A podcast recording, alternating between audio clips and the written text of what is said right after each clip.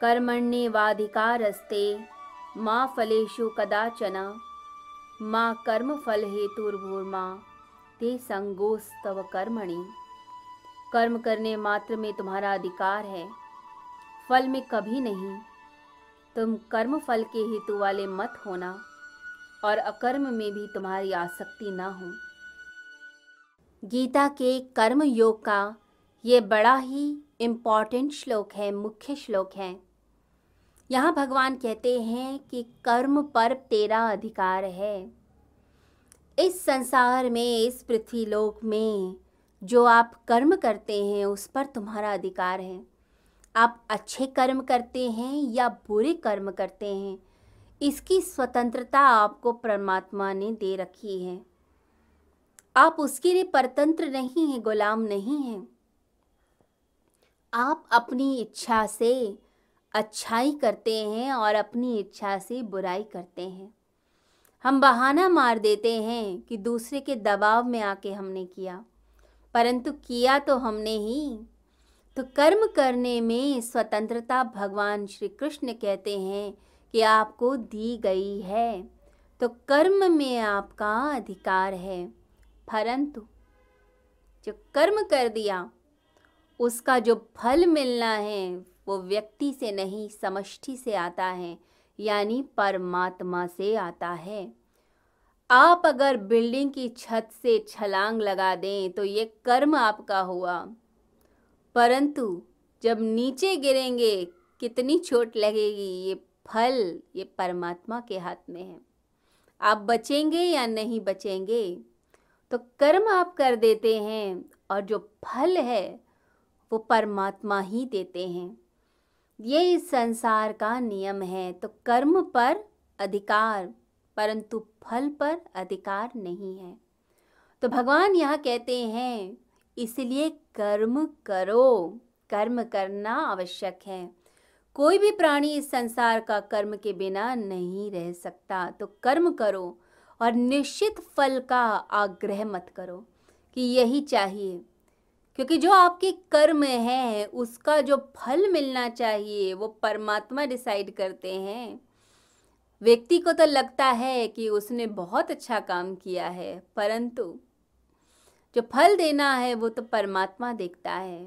एक स्टूडेंट को लगता है उसने बहुत अच्छा एग्ज़ाम में पेपर अटेंड किया है, परंतु टीचर देखता है कि कितनी त्रुटियाँ हैं, कितनी स्पेलिंग मिस्टेक की हुई है या कैलकुलेशन में कहाँ गड़बड़ है। तो टीचर को पता है, वो देख कर फिर रिज़ल्ट देता है।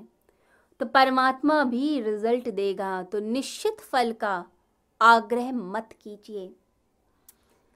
और भगवान कहते हैं कि तुम कर्म करो, कर्म फल की इच्छा का त्याग करो अटैचमेंट का त्याग करो। परंतु इसका अर्थ यह नहीं कि कर्म करो ही मत लोग सोचते हैं कि कर्मफल की इच्छा का त्याग मतलब कर्म करना ही नहीं है। ये तमोगुणी वृत्ति है। कर्मफल की इच्छा का त्याग मतलब होता है कर्म करना, आनंद के साथ करना। इसका मतलब ये नहीं होता कि आप कर्म ही छोड़ बैठे। जब हम आसक्ति पालते हैं तो चिंता, भय और मन में मोह उत्पन्न होता है उस चीज़ का। पता नहीं होगा कि नहीं होगा।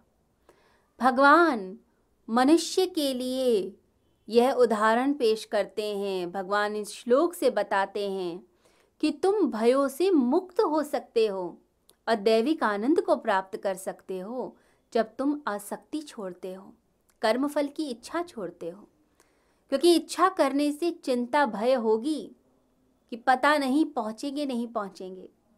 और जब आनंद के साथ करते हैं तो दैवी आनंद अपने आप बरसता है। चारों ओर परमात्मा का आनंद है, उस आनंद को भोगिए। कर्मों को आनंद के साथ कीजिए, चिंता और भय में मत पड़िए। इस चिंता और भय में पड़कर मनुष्य अपना सर्वनाश करता है। ईश्वरापन बुद्धि हो, प्रभु के प्रति अर्पित। जो किया, प्रभु को अर्पित। और निष्काम कर्म कीजिए, तब अंतकरण शुद्ध होगा और आप ध्यान के लिए तैयार होंगे। उससे पहले ध्यान के लिए आप तैयार नहीं हो सकते, क्योंकि अंतकरण शुद्ध नहीं होता। तो अंतकरण की शुद्धि के लिए निष्काम कर्म कीजिए और साथ ही साथ प्रभु को अर्पित कीजिए। जो भी मिलता है, भाव कीजिए। कृष्णार्पण मस्तु, ब्रह्मार्पण मस्तु। प्रभु को सब कुछ अर्पण है। ये भावना मन में आए। जब व्यक्ति भय से ग्रस्त होता है, ज़्यादा इच्छाओं में टेंशन पालता है तो क्या होता है?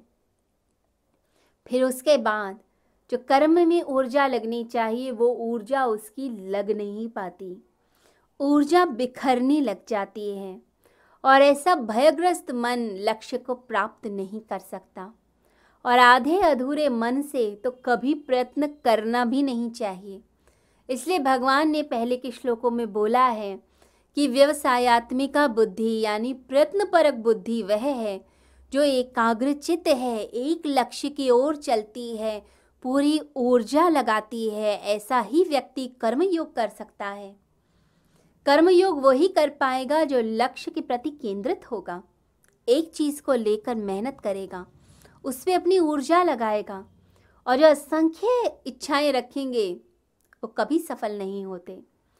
इसलिए जो बच्चे पढ़ाई करते हैं, उनको कहा जाता है कि, बेटा, अपनी पढ़ाई पर ही ध्यान दो।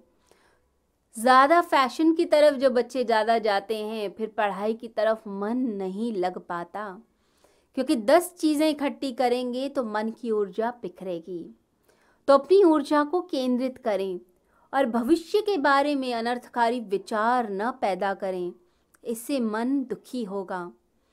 जो वर्तमान है, वही भविष्य बनता है। आज जो आप कर रहे हैं, वही आपका भविष्य बनेगा। तो प्रेजेंट में आप क्या हैं, उसे देखिए। प्रेजेंट सिचुएशन क्या है? क्या वर्तमान में आप अच्छे कर्म कर रहे हैं? क्या आप अपनी पढ़ाई पर ध्यान दे रहे हैं? क्या आप अपने बिज़नेस पे ध्यान दे रहे हैं? क्या आप अपनी कला को निखारने पर ध्यान दे रहे हैं? यदि आप ऊर्जा लगा रहे हैं कर्म पर तो फल अच्छा मिलेगा। परंतु यदि ऊर्जा आपने सिर्फ़ कल्पनाओं में लगा दी तो फल नहीं मिलता। तो मनुष्य का क्या हाल है? फल पहले चाहिए। बैठे बिठाए सब कुछ मिल जाए। पका पकाया सब हाथ में आ जाए। मेहनत ना करनी पड़े। तो यह ब्रह्मांड के नियम के खिलाफ है। नियम कहता है, कर्म करोगे तो फल मिलेगा और चिंता और कल्पनाओं में ऊर्जा वेस्ट कर दोगे तो फिर फल वैसा नहीं प्राप्त होगा। जैसे बैलगाड़ी में बैल जुते हों, लोग उल्टा करें कि बैल आगे ना करके गाड़ी को लगा दें। यानी फल को पहले लगा दें और कर्म बाद में ऐसा नहीं होगा। फल पहले कभी नहीं मिलता, चीज़ें पहले नहीं मिलती, पहले मेहनत करनी पड़ती है। और जो मेहनत करता है, उसी को फल भी मिलता है।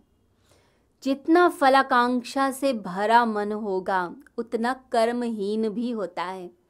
ज़्यादा सोचने वाले बैठे ही रहते हैं, उठकर काम नहीं करते। और जो कर्मशील होगा, वो थोड़ी देर प्लान बनाएगा और उसके बाद काम में जुट जाएगा। दस बार संकल्प विकल्प नहीं करता।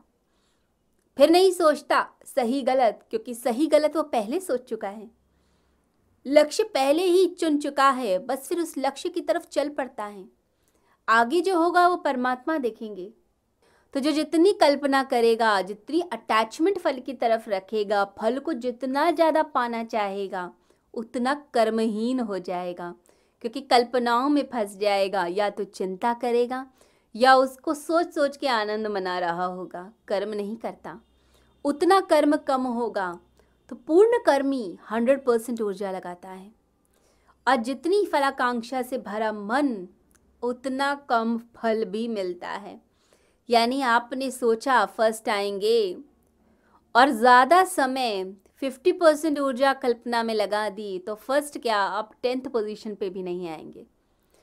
जितना कम उसके बारे में सोचेंगे, उतना ज़्यादा पढ़ेंगे, मेहनत करेंगे और उतने चांसेस ब्राइट होंगे कि आप यूनिवर्सिटी टॉप कर जाएँ। तो मेहनत जो करता है, ऊर्जा लगाता है लक्ष्य को केंद्रित करके, वह तो पा भी लेता है। जो निष्काम कर्मी होगा, लक्ष्य बनाकर चल पड़ता है। वो अटैचमेंट नहीं रखता फल से। फल तो मिल ही जाएगा। कई लोग कुर्सी के लिए पागल होते हैं, परंतु कुछ लोग अपने व्यक्तित्व को ऐसा बनाते हैं कि कुर्सी यानी वो पद शोभायमान होता है उस व्यक्ति के आने से। तो निष्काम कर्मी ऐसा होता है कि उसे कोई चीज़ सर्टिफिकेट नहीं चाहिए। वो इतना ऊँचा उठ जाता है कि सब लोग उससे एग्ज़ाम्पल लेने लगते हैं। एक कलाकार जब कला में डूबता है तो इतना ऊँचा उठ जाता है अपनी संगीत कला में कि कोई उस तक छू नहीं पाता, क्योंकि वो किसी कंपटीशन में नहीं है कि मुझे फ़र्स्ट आना है या सेकंड आना है, या इतना धन चाहिए। जब वह कला में डूबता है तो निखरता है। फिर धन तो आ ही जाएगा, प्रसिद्धि आ ही जाएगी, लेकिन कला में डूबना पहले पड़ता है। यदि कला में नहीं डूबे तो न धन मिलेगा, न प्रतिष्ठा।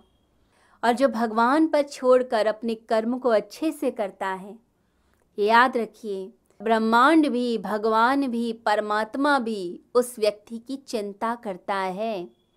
जो श्रद्धा से भरा है, उसकी चिंता परमात्मा करेंगे। और जो अश्रद्धालु है, जो अपने ऊपर ही सब ले लेता है, उसको उसका फल भी नहीं प्राप्त होता। इसलिए निष्काम कर्मी के सब काम सफल होते हैं, और सकाम कर्मी जो है, वो असफलता को ही प्राप्त करता है। वो हर समय इच्छाओं के जाल में फंसते हुए और आगे और आगे, ऐसे भागता ही चला जाता है और कभी संतुष्ट नहीं होता। आत्मन ये बात मना तुष्टा अपनी आत्मा में जो संतुष्ट रहेगा वही योगी होगा।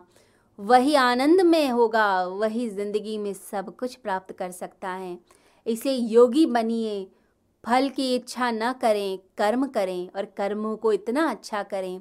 कि आप उदाहरण बन सकें बाकी लोगों के लिए कि काम कोई करता है तो ऐसे करता है और ऐसे ही काम को करना चाहिए।